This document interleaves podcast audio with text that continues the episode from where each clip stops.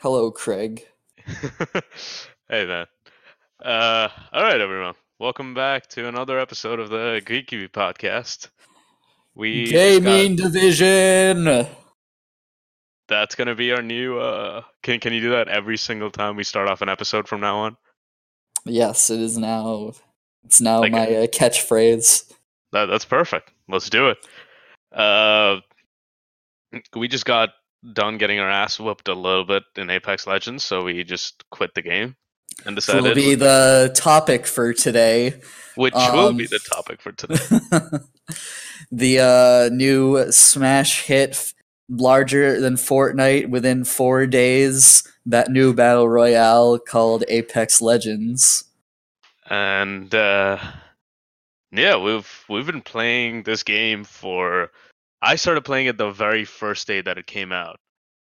So It's only been out for a week and a half now, and we both probably have thirty-ish. For you have forty-ish hours it's, sunk uh, into I, I it. just I just looked at it right now. Sixty three hours. Wow, I was lowballing that, everybody. yeah, the, the game's been out. Uh, let's see, it's February seventeenth, and it's been out for. Uh, wow, I can't type Apex Legends on Google. It's been out for altogether thirteen days. That game has been out for thirteen days. Uh, I got it twelve days back because I got it the. I don't think I got it the day, but I got it the very next day because I think that. so about a, around a quarter of the time that the game's been eh, the game's existed has been you playing it. A, what do you mean a quarter? You have you ha- whatever math. Um, Oh, okay, okay. Yeah, so let's take into account uh, February 4th release date. I started playing on February 5th. That's 12 days. Uh, 10 times 24, 240, 288 hours. Out of 288 hours of that game's existence, 63 of them have involved me playing Apex. Okay, so one of our viewers can do the math for us there to get the exact number. Because this is not the Math View podcast. Would that podcast do any good? Just a podcast where people talk about math. Uh, YouTube tutorials. YouTube tutorials. you never did. You never did that. Like uh, when you were in school. Uh, wa- watch YouTube on how to do math homework. Uh, I've kind of done it, like, uh, like not how to do math homework, but like learn particular concepts or something like that that's being taught in class, and I'm just like, I have no fucking idea what they're saying. YouTube is a better teacher than most professors at our school, and it's free. Oof. Uh, Josh's opinions are his own and not voiced by the podcast. but but speaking of free, back to the um topic Back of to yeah, back Um, to Apex Legends, free to play game released with absolutely no marketing. Like the only marketing that I, I don't know about you, but the only marketing that I saw for this game was a couple of streamers that um, I watch quite a bit, like posted it on their social media, just being like, "Oh, I'm you know I'm with Respawn's HQ right now. We're testing out this game. Uh, seems pretty cool, but I can't tell you guys anything about it." And then the day before it launched was like when it all just like just came out, you know. I heard zero, literally nothing about this game until the day it was out, and then Yeah. it was suddenly everywhere. Yep. Like And- the the day Yeah, you started playing, you were like, "Hey, have you heard of the Apex Legends?" And I was like, "What the fuck is that?" It it doesn't sound like a battle royale game or anything like that. It's not. It's just just like this weird thing that came out of nowhere. And yeah, it's. I just did the math. It's twenty percent of the time that the game's been out, I've been playing it. Uh, though I I would like to talk about um, we said it, the it's a free to play game. Yep. Um, but I was doing some some estimating on uh, th- there's a microtransaction system in the game, like Purely like, aesthetic, though. purely aesthetic. You can get skins like in Overwatch for your guns and characters and a bunch of other uh, aesthetic things for your Just character. your character, the Um, banner, the pose, all of these different things. You can buy everything, that for from an aesthetic point of view, but like your scorecard. Exactly. But it, it doesn't have any pay to play aspects to it. It's lit- it literally just showed us how like you can kind of use that system of like you know, just if you want your characters to look different, sure, otherwise like earn your way through it. Because you can earn your way through it. It's just an incredibly slow process. incredibly slow which is what what i w- then wanted to talk about was um i was estimating the cost of like these microtransactions because it's in, done in the game's own currency form and you pay real money for these tokens uh, that i can't remember they're called but it's 10 it's around 10 bucks for one gun skin not not even the top tier gun skins like uh they're they're uh, legendary ones that completely change the gun and add different uh, physicality uh, attachments to it, which don't change gameplay at all, just purely aesthetic. But um, those aren't even offered to buy. Um, Ten bucks for a simple uh, color reskin. Yep. You're not wrong about that. So Uh, that's driving me up a wall a little bit. I know I don't have to, but Yeah. it's something that like I still would like to earn, but the uh they're they're juicing it really well. Um which props to them of uh making what each skin purchase go a long way. So this this is my point of view when it comes to games like these and all of these different things is like it doesn't bother me as much if you have to purely pay for aesthetic purposes.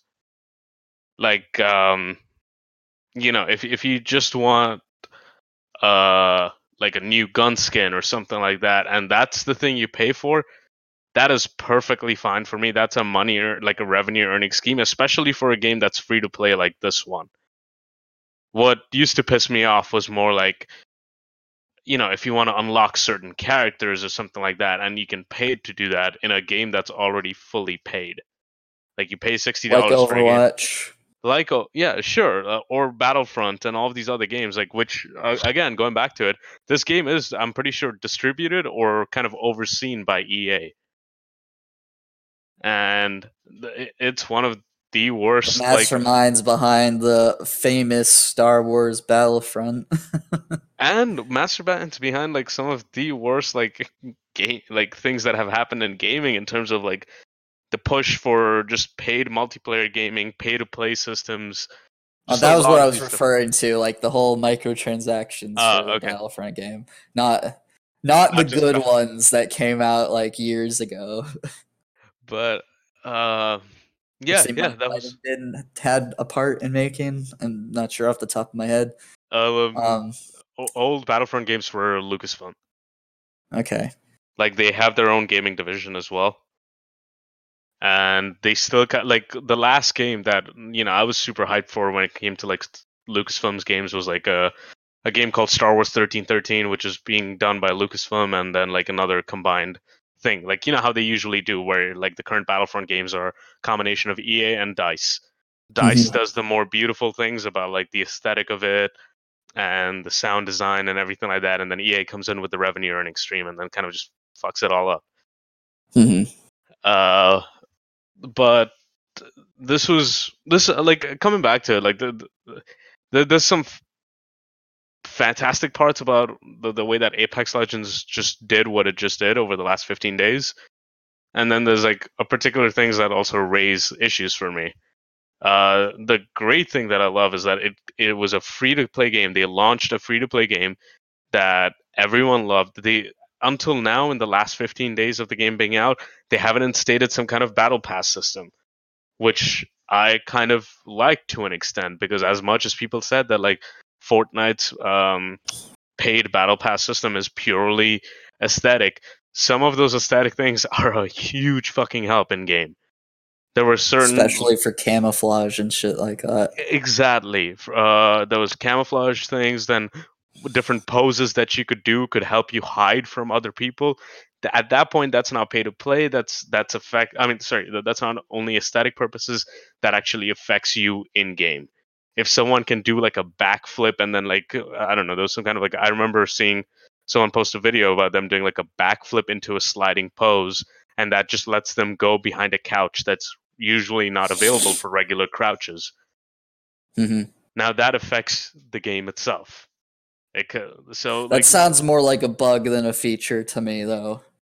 but they it Unless never they came removed. out saying that was intended. No, like they didn't come out saying anything about it. Like Epic Games is notoriously known for not responding to anything. Well, because they're they're making a gold mine doing exactly. Yeah. nothing. so why why fix it if they're already a huge success? No, that that's the point behind it. Is like it's just um this massive like conglomerate kind of thing that's going on where uh obviously they'd say uh what was I gonna say? Yeah, ap- apparently like oh wow, I just completely lost my train of thought. Um, it, it's supposed to be only an aesthetic thing where you know sure your character can dance or do dumb shit like that or something like that, but uh then you can do these particular things that just allow you to completely alter the way you can be playing a game. They added that like they added particular skins that allowed people to like just disappear when it was dark because of how dark the character's skin was. hmm Like uh there would be like some kind of like a metal armor character that was like uh, painted in black and then obviously with the way that uh Fortnite's animation shadow system works, you can kind of go into the background and boom, you're almost invisible. And uh, Skins that buff your character. basically like uh So that was a problem back uh, when I played League of Legends as well. There were uh, there the game is also free to play and also has similar microtransactions where you bu- buy skins. Um, and some of those skins are actually banned from competitive play because Riot Games can't its developer came forward saying that these skins do indeed augment play styles. So like there was there's a character that um has an ability that can shoot out his arm and grab a character another character and bring it to him. mhm. And he has a skin that makes that projectile almost invisible. So it's almost impossible to dodge if the person has aim. Um so that that's another example of a well feature, Ri- not bug. uh Riot Games also has that the Riot is in charge of League, right? yes. Uh, well, like if you want most of the characters in the game, you have to pay for it, and then there's a clear divide between like what kind of free character, what free characters can do compared to what the paid characters can do. Like, well, that's just balancing issues because there's 115 plus characters, and Yeah. changing any one of them will affect the others somehow. Um, so I understand the whole metagame arising from that. I'm not agreeing with it either. I just understand like why it's happening because that, that's partly why I quit that game. Mhm. Um, but uh, I'm gonna go back to like that the thought process that I had because it just popped into my head again, right? Uh, Apex going all the way back to the original topic. The game spent very little mar- money marketing itself and everything like that. I, I guess it spent a lot of money in terms of giving all the streamers their game and letting them play it, but it was literally like all of the revenue that they made, a lot of the gameplay, uh, or a lot of the um, player base that they got, and the way that it kind of took up over social media purely had to do with, to be honest, with Twitch.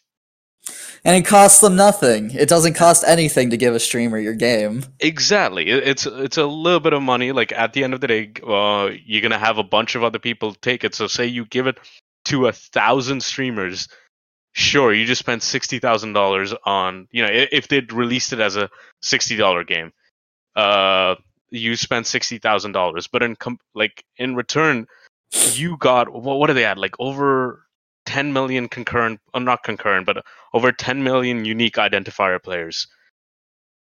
So that that should give you an example of just like the amount of money that you can make back off of something like this, where even if 0.1 percent of them start buying skins or something like that, that eventually makes a difference.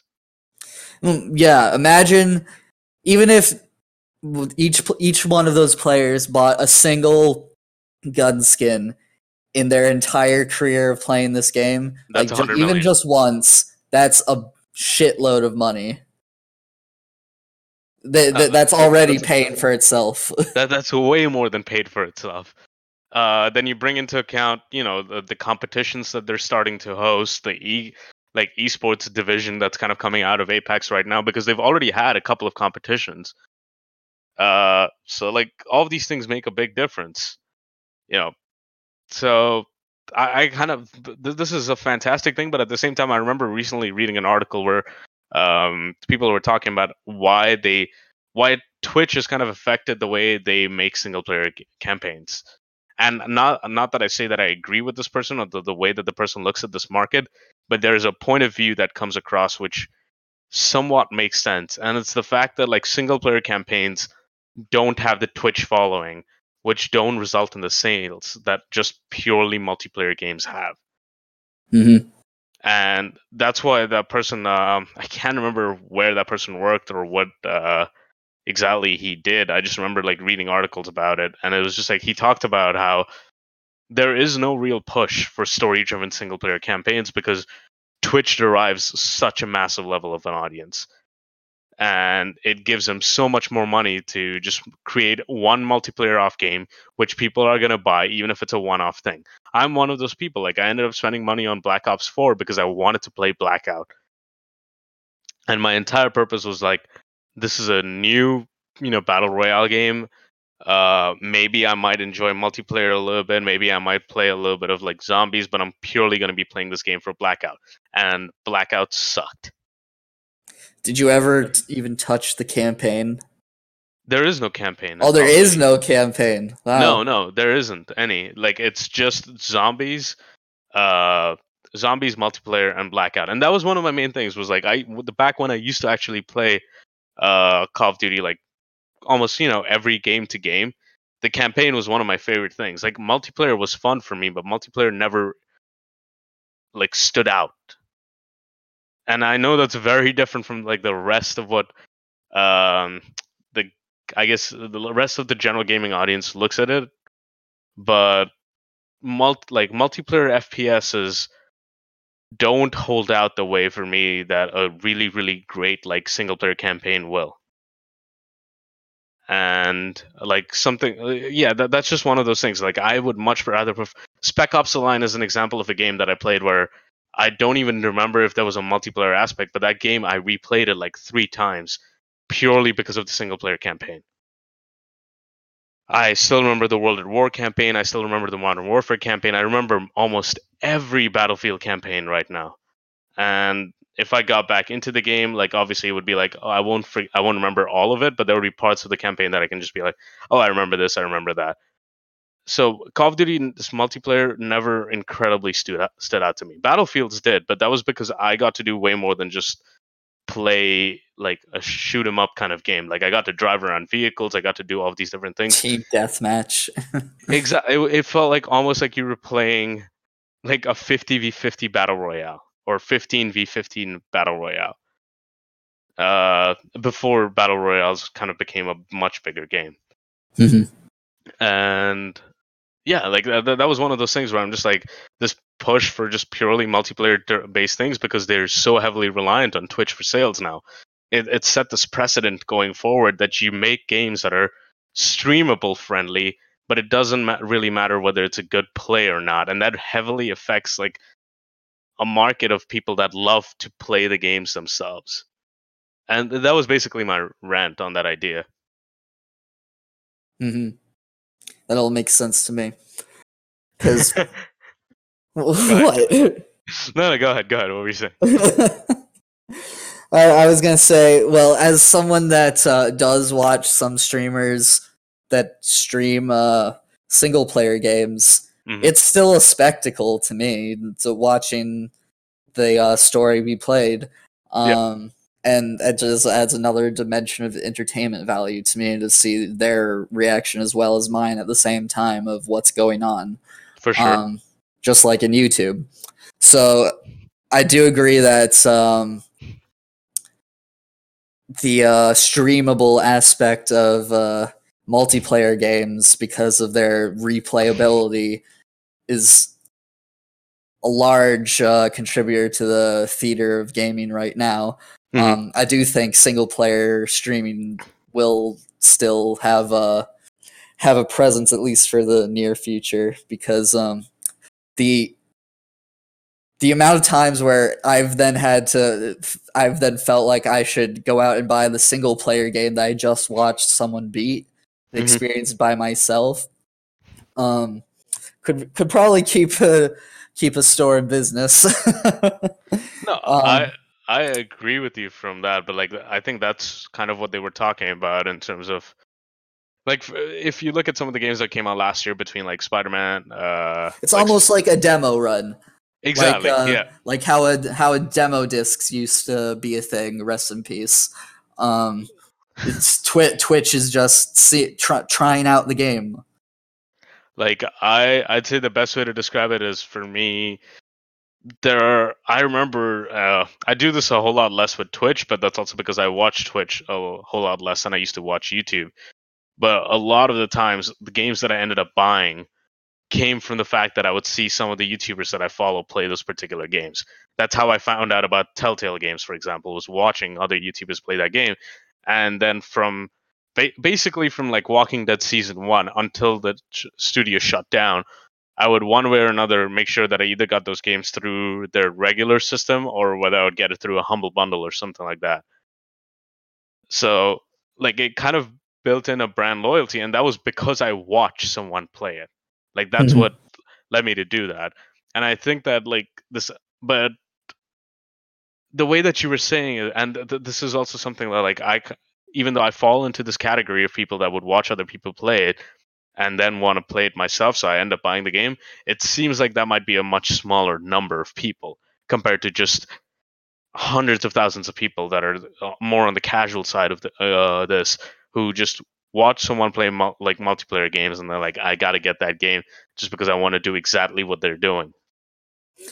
well that's how the whole esports scene is coming around right now where it's these multiplayer games can be seen as almost a sport Mhm. um, which the only difference is it's done virtually um, and for almost entirely different audiences i'd argue um, but i'd say that's a good thing that's making a whole nother industry right now um, and i'm a little biased because i used to participate myself You were a competitive but, gamer. uh, yeah. um, not anymore, unfortunately.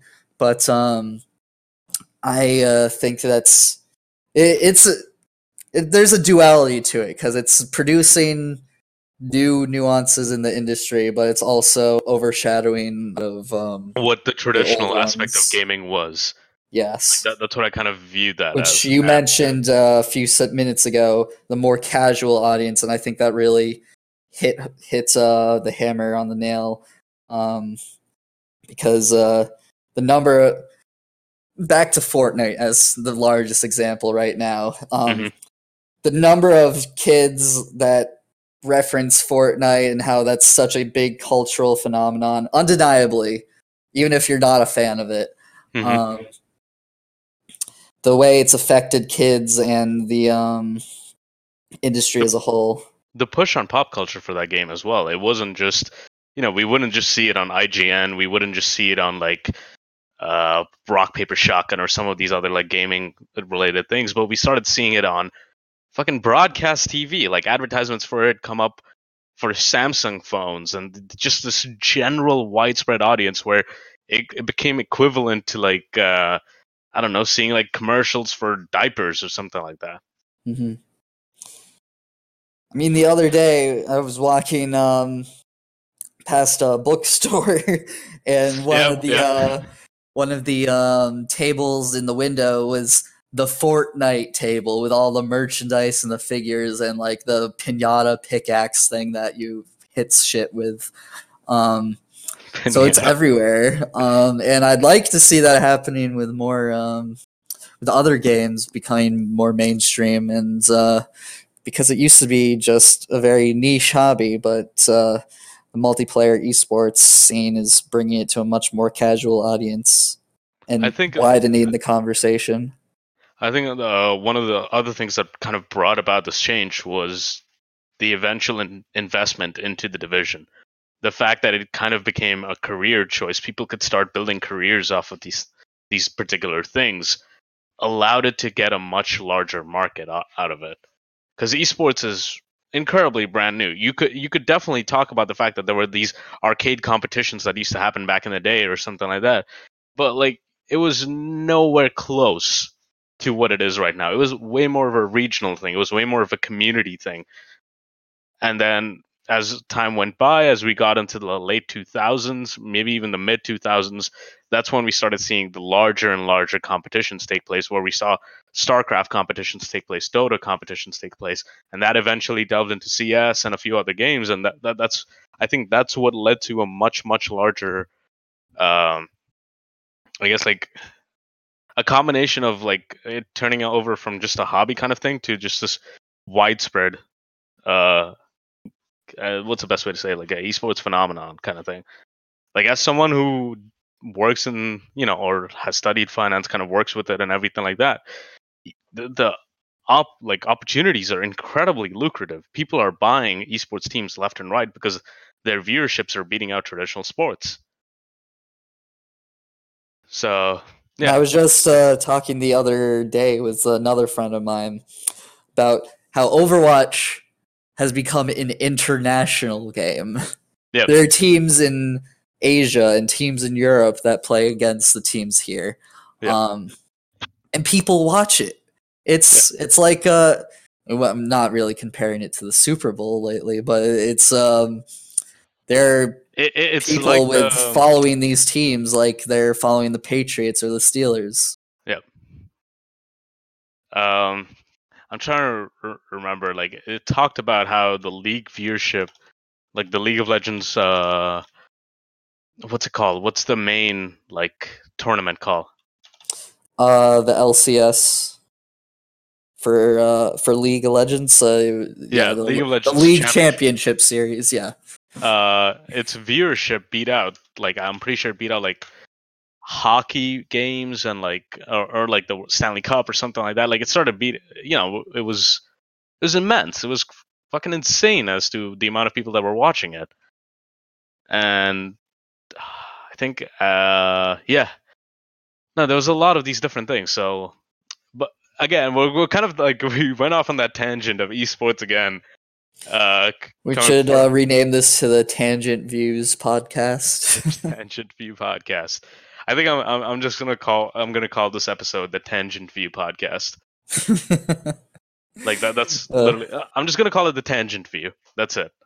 No one's gonna have absolutely any idea as to what the hell it's supposed to be about. Like the previous episode that I put out is just called Super Bowl 53 advertisements. Very on the point. we can we Anyone can can make uh if we call the Tangent View, we can also make a bunch of geometry jokes. Please don't. uh, pre- uh, le- leave a comment if you want to hear some geometry jokes. oh god. uh, But um, if those exist. No, they definitely exist. Like th- there's the acute angle jokes and stuff like that. Like it's everywhere. That's one Uh, cute angle. Yeah, that's basically it. It's like, uh, do you know what kind of an angle you are? You're a cute angle, and it's just like, all right, end it all.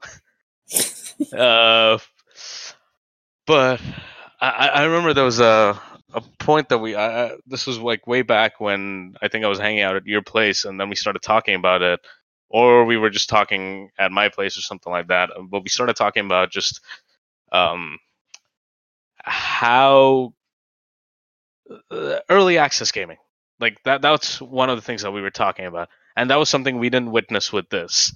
We didn't witness that with apex legends. It just released. That's it.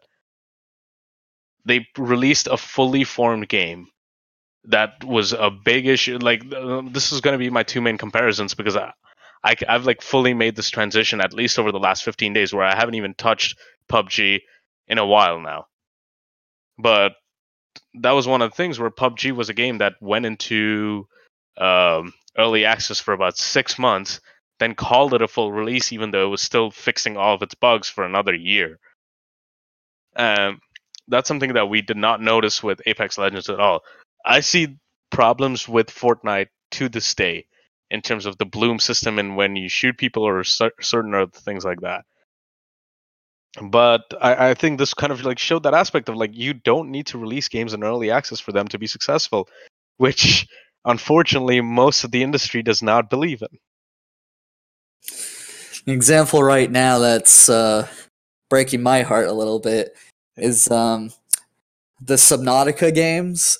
Yeah, yeah I, love Sub- Subnautica. I, I, um, same. The love first one the game. uh, was in early access for a very long time, and they just slowly were adding features and features until just last year they finally released the full Mhm. version. Um, which I, I think the all the, the which they just um, finally put the stamp of approval on it of it's finished now, guys. But it had the uh, all the features in it already. They just need to press the go button at Yeah. last. But um, they just a week or two ago um, put out the early access for the sequel Subnautica two Yep. uh, Sub Zero, and I thought it was gonna. It meant the full version was out, but no, it's It's the, a whole uh, other game now. It's the yeah, it's a whole nother game, but Yep. it's early access. Yeah. So it's a mess. Uh, I, I know. that's- now it's gonna be hanging over my head for another two years while it's being finished. Um, while I hear randomly about oh they added blah blah blah new creature to the game, go take a look for an hour trying to find it. but the uh, the thing that used to piss me off about this was the way that they m- not marketed the game, but the way that they financed it, in the sense that you would have to pay in order to finally get a broken game. Like it, they it started happening more and more until it basically took over most of uh, Steam. To be honest, like a significant amount of games on Steam are considered early access games, and a significant amount of them are paid early access games. If that kind of makes sense which was uh, one of the things that really bothered me was that you're you're basically asking people to pay for a broken game, and where it pissed me off even more was it would be the thirty or forty dollar price charge on a broken game itself. I didn't experience this next example for myself, but can you uh, tell us about your experiences with uh, the Raft game? Uh, Raft was so I think Raft was what a twenty dollar game. That's what it got released on, right?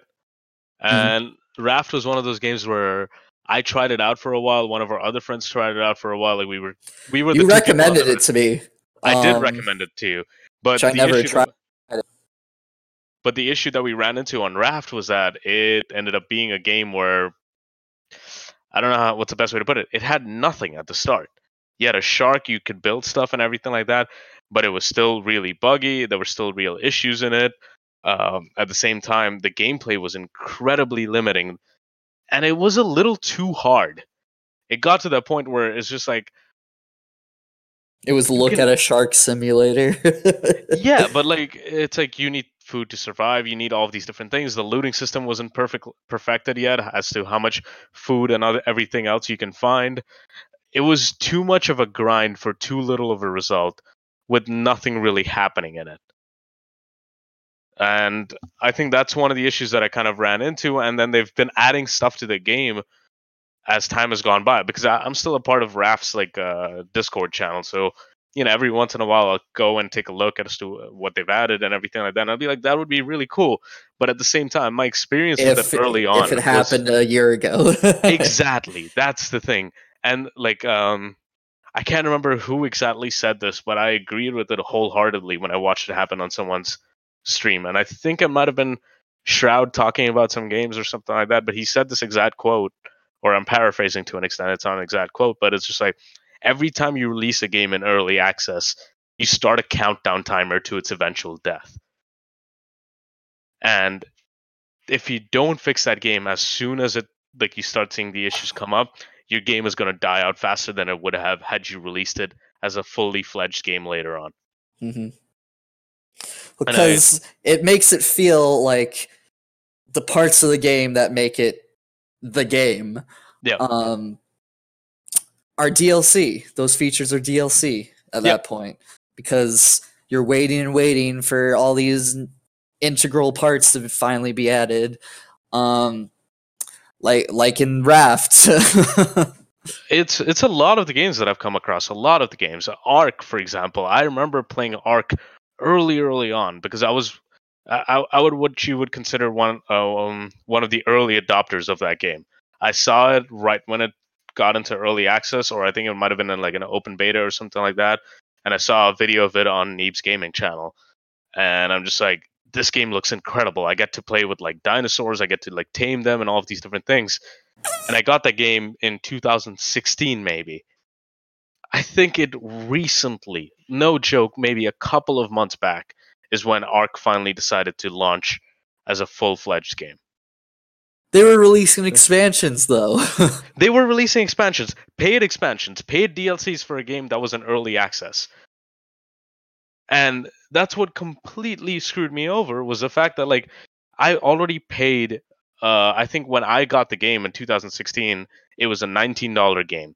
I remember looking at it and trying to get other people to buy it maybe a year later and at that point it had become a $30 game.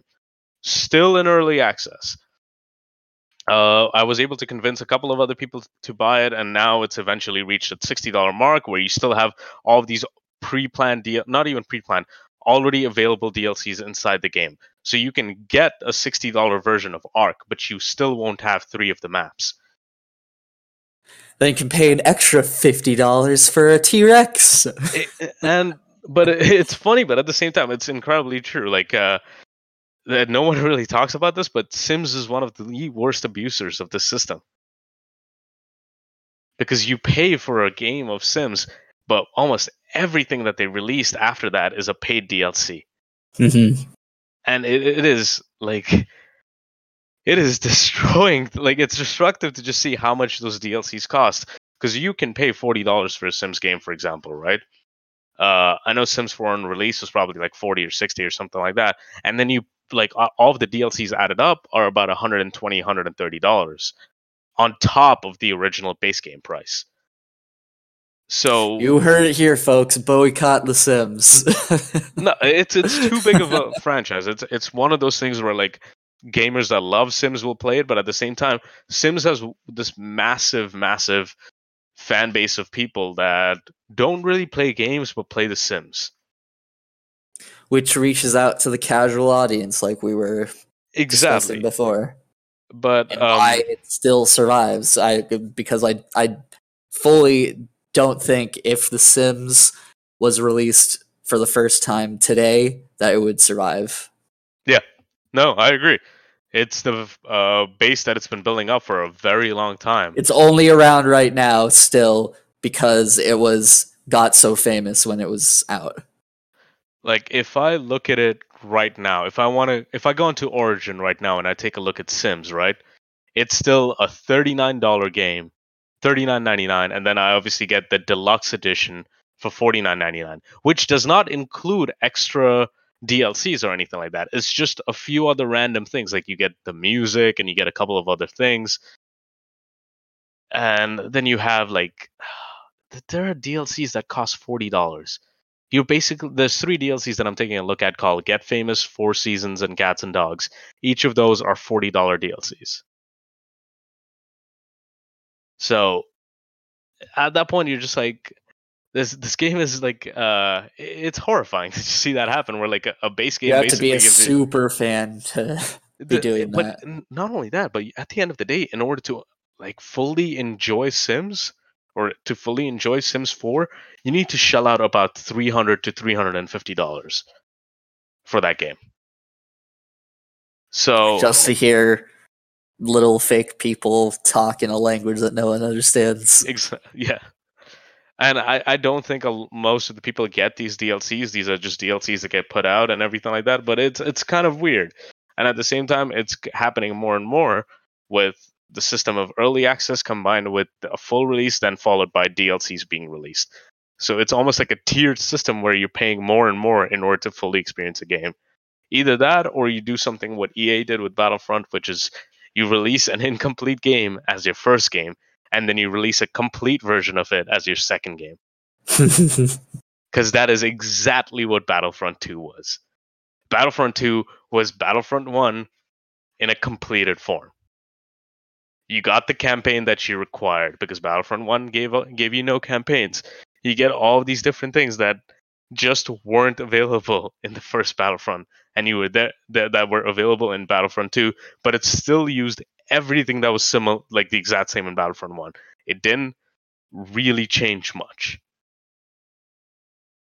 So like that's that's basically what they did. But they the, the, what they did right was they the way that they marketed it because they were just like we're now giving you a campaign as opposed to we didn't give you a campaign the last time and now we finally put it in, but now we're going to get $120 from you as opposed to 60. um, but yeah, it, it's one of those things where like uh, this has been something that's been bugging me for a while, and that's something that uh, you obviously know about as well, which is just like this this epidemic of early access games, which just give you bullshit broken games for like twenty to sixty dollars. Most which I, I, don't want to put it out there that we're fully against this whole philosophy of early yeah. action or, or, um early access yeah. or early access excuse me yeah because it does let a lot more people make games that wouldn't exactly. be able to to begin with so that that's not what we're saying we're saying that um it's when you release a broken game as opposed to a game at its bare essentials like like I, I I don't know. Like uh, to an extent, I am against the idea of early access gaming when it comes from much larger studios or studios that are well funded or something along those lines. Right, because they don't need to do it.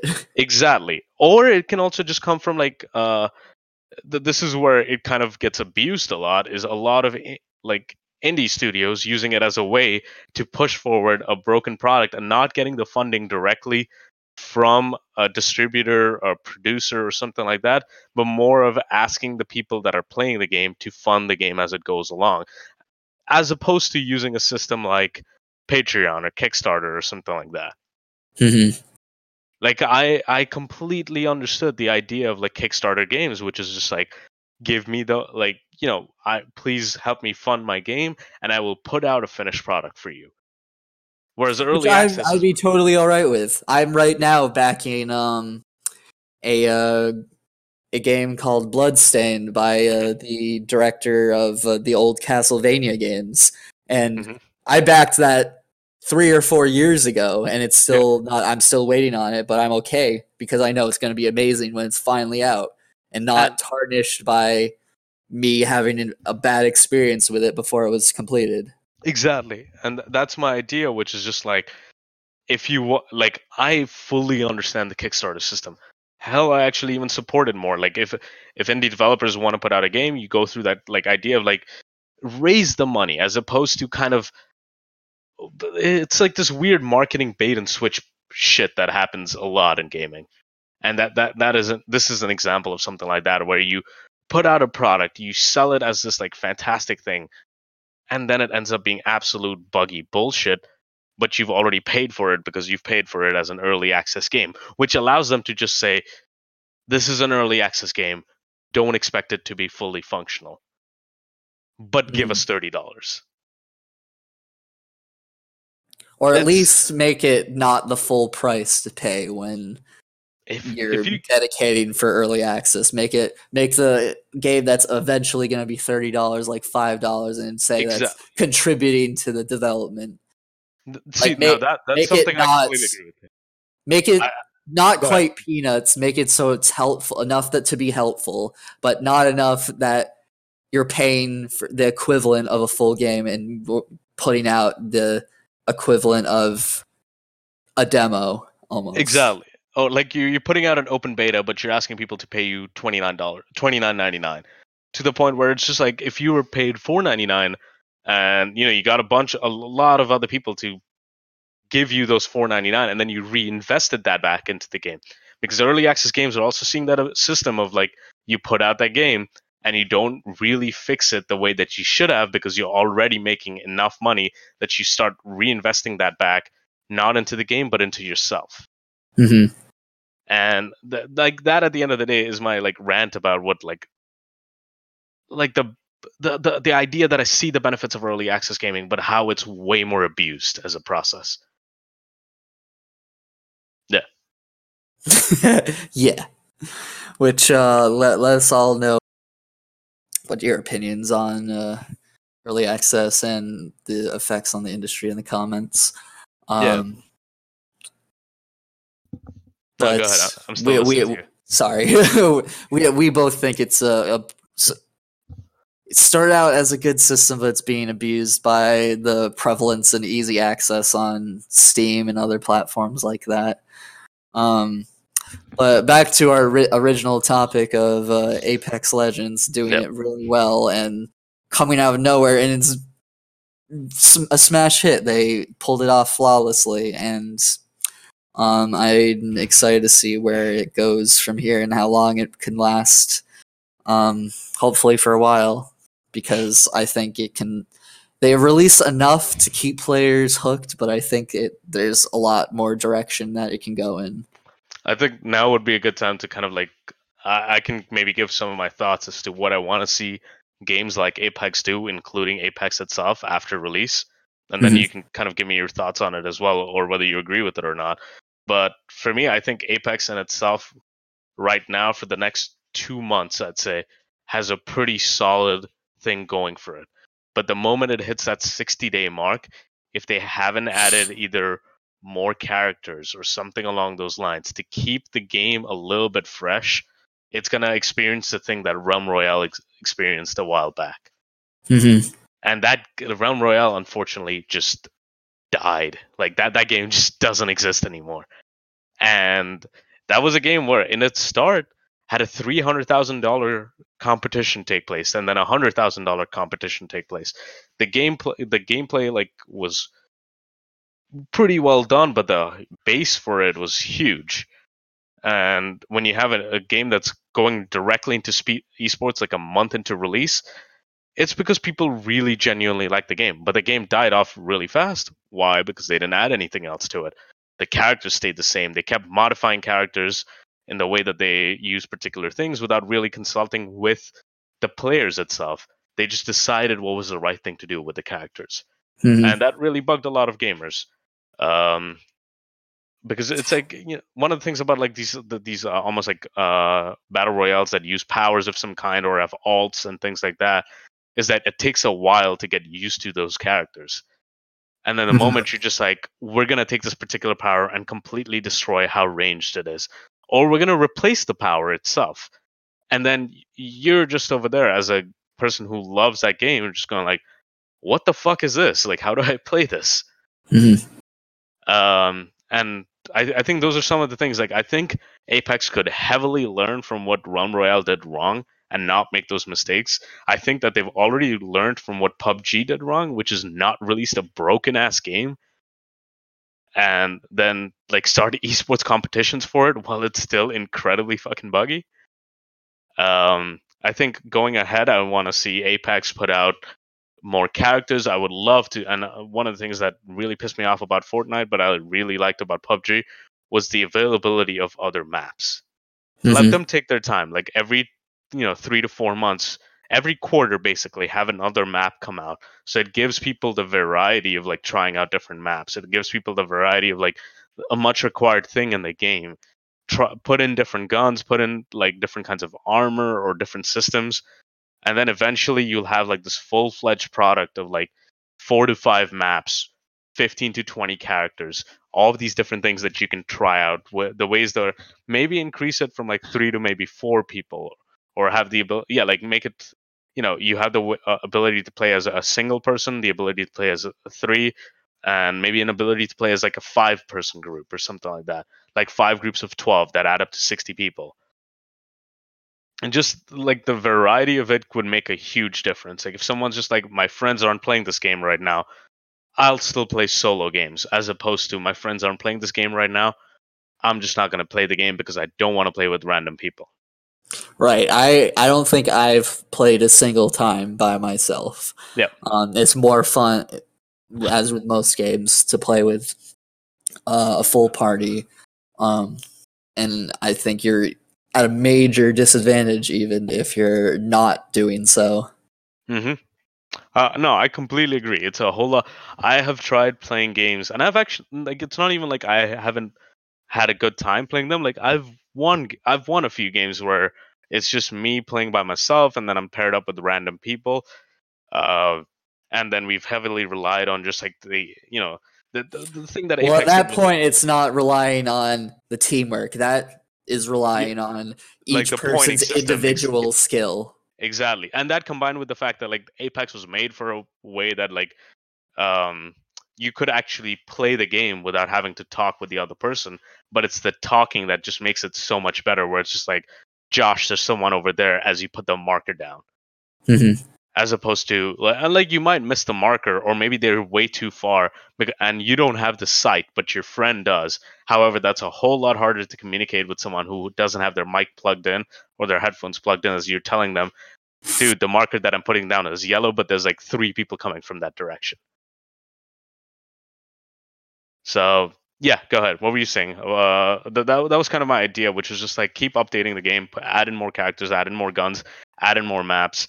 Um, just allow the variety of something like that to continue because as of now, I have played as seven out of the eight characters in the Mhm. game, and I would definitely agree that it does need more characters and more guns, but I Mhm. think what's more important than either of those Mhm. is to make the feeling of playing as each different character feel more meaningful. Because a Mhm. lot of them they have a lot of different abilities, sure, but they don't feel as impactful as they definitely could be because right now it feels mostly just a different skinning of the same uh, player character um, where only some of the alts and some of the abilities are make a difference in a fight um, or have strategic value um, or the, even the combinations of the abilities on the same characters Yep. Because Blood, bloodhound for example his whole deal is like he's a tracker of trying to find clues of where the enemy's gone and Mhm.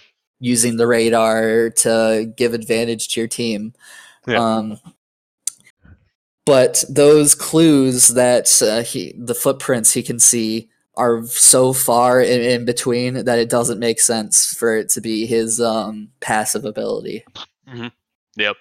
No, no, I feel you. Like it's as only with really, the uh, radar Ra- ability that lets him see through the uh, through walls for a Mhm. short time. It's so so um with the size of the map and how far between being characters uh being uh distance away from other teams Mhm. um, the like approximately 10 15 foot radius of this uh, radar um is almost useless in most scenarios because if you're ever that close to the team you already know they're there yeah it's only really useful in two particular places, in my opinion, or actually three. Very early in game, when you've all landed in like a very small area, v- pretty much at the end of the game, and when you're, and the third time being like when you're about to do a push on some other team, like when you're about to uh, go into a house and try to like kill all of them, so you use that radar ability, but I, I like radar ability. I understand the uses for it. The the ability to track people's footprints, in my opinion, is kind of absolutely bullshit because it, it re- requires it to be over the last like 30 seconds of someone being there. And at Mhm. the same time, like sure you can track someone's footprints, and if you pull up behind them, you're more likely to have a pretty good chance of like at least trying to do some significant damage or actually knock them down. which But on paper it sounds amazing being able to do that in a game like apex but in practice it's just not as good No, it's not. It's, I think it's the same thing with and each character has some glaring flaw like that in my opinion which we can go through. But that would take a much longer amount of time than i think we have episode, for for right now. Um but so i would above all push for um for Apex to more player uh, player more character diversity and sticking to each character's identity and what they're modeling as um because some of them have just contradicting designs for what they're built to be doing. I'd I'd say here's a good example of something that I would like to see in agreeing, like in agreement, and I don't know, I don't know what the exact term for is, but it, like um, Gibraltar and Wraith. Gibraltar being a tanked, like massive dude, and Wraith being like a much smaller, faster person. Both run at the exact same speed. and both have the same amount of health Exactly. These are certain things that I would like to see modified to a certain extent. It's like what TF2 kind of did, with the heavy had like 475 health, whereas Scout had like 120. Mm-hmm. That's something that I would like to see. But at the same time, the way that Scout is ridiculously fast, make Wraith ridiculously fast, just in the way that uh, she runs. And then make Gibraltar slower, but add like that extra, like actually make him into a tank if you want him to be presented as a tank. because yeah he has a shield a force field shield uh, of course but Mhm. the designation of being in the tank class doesn't Is make sense other than yeah. the shield Exactly. Uh, I think it's the same thing with Caustic, where Caustic is supposed to be a larger tank character, but his attacks or his like abilities are more like I'm gonna throw it's a zone gas grenade." control. Yeah, it's um it's uh crowd control and zoning abilities. It's not tanking. I would classify caustic as much more a support class than a tank because there's not really defensive capability. No, I, I- I feel you, but then at the same time, then you have three support characters out of the eight. Does that make sense? well bloodhound is the only like I, I don't even know what his class is called hi- hi- like the navigator or something His class is just an AOE class, like area of effect class. Literally, because his symbol is just a circle with a radar on. it.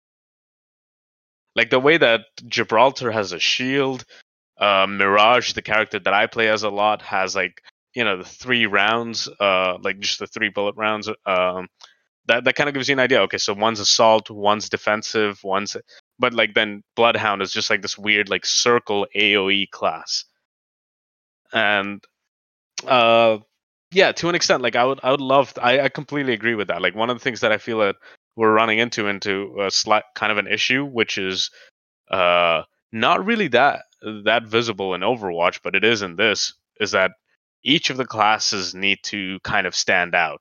Each of the classes kind of need their own thing. And i completely agree with you. Like if if say i take mirage so i take like an assault class that also focuses on uh decoys and like you know just these different ta- tactics of like confusing the other enemy then if you pick um i don't know like pathfinder right Mm-hmm. then you have the ability to like help us escape or put down like pl- ways for us to get to different places or something like that. And then i as mirage can combine like my decoy with like a sniper and then we also have gibraltar actually as a tank in case someone pushes in on us. And he can kind of be used as a combination of a meat shield and like an actual like I can hold my own while you two flank around. Right, and Like- the problem is they're all same at baseline. Other than Exactly. when I press Q, it does a different thing. Exactly, and the, the, no, I completely agree with that. Like I feel like as Mirage, as someone whose character is like an assault evading combination class, if I'm running, I should be running faster than a Gibraltar. Gibraltar should not be able to keep up with me because the guy's huge and like has a shield and everything like that. Kind of play more into the design of the characters. I 100% agree with you on that. Mhm. So like yeah, I I- I think we kind of just you know if respawn wants to listen to this podcast and kind of like edit their games Our the future, professional opinions. uh, hey, it's still pretty decent. Like we're both people. oh, You are academically inclined to it while being a competitive player. I'm and a long-time consumer. I'm just a long-time consumer with you know degrees in how to keep your company you know running and not fail out to everything else. And lots of opinions. and lots of opinions, but also it's a podcast. That's all we do. like a podcast is basically just a way to voice opinions. So screw it. Why not just delve into it? Mhm. But yeah, respawn. Listen into us. Make those modifications over the next few months, and uh, I promise you that your game will last for a while. Yeah, we, we we love the game. yeah, we do love the game. Uh, it's. I think that's pretty much visible over the fact that I have 63 hours in game already. So, uh, but I think we're gonna call it there. That was a lot of tangents that we went on. I think we just hit the hour long mark. So that's a pretty solid amount of time. We talked about Yeah, Apex. We talked about to the Tangent View podcast. Tangent View podcast. Uh, yeah, we let's see. We went over Apex. We went over early access gaming. We talked a little bit about you know multiplayer to single player. We kind of talked a lot of shit. So hopefully you guys found something interesting. And uh, we have something for everyone here. yeah, a very Just game related through an hour of content. But uh, hopefully you all enjoyed it. All right, guys. Josh, you got any anything you want to say before we close out the podcast? Thanks for listening, guys. Thanks for listening, everyone. See y'all. bye bye bye.